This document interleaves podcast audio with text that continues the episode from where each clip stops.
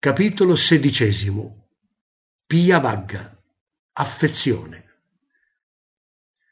Dedicandosi a ciò che va evitato e non applicandosi a ciò che andrebbe fatto, avendo rinunciato alla realizzazione spirituale, chi cerca il piacere invidia quelli che sono intenti alla purificazione della mente.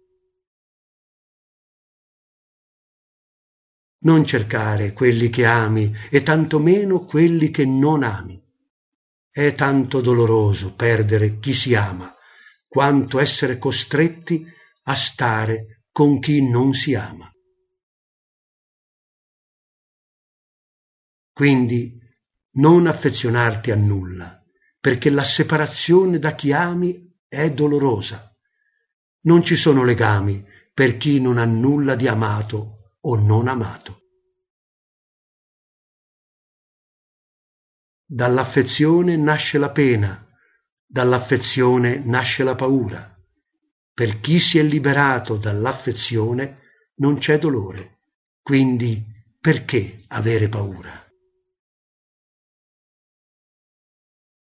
Dall'amore nasce la pena, dall'amore nasce la paura. Per chi si è liberato dall'amore non c'è dolore, quindi perché avere paura? Dall'attaccamento nasce la pena, dall'attaccamento la paura. Per chi si è liberato dall'attaccamento non c'è dolore, quindi perché avere paura? Dal piacere nasce la pena, dal piacere la paura. Per chi si è liberato dal piacere non c'è dolore, quindi perché avere paura?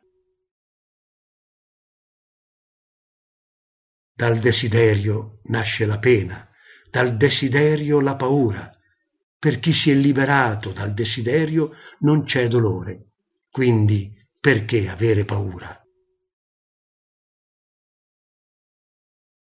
La gente ama chi è dotato di virtù e visione profonda, chi ha dei principi, conosce la verità e fa ciò che si deve fare.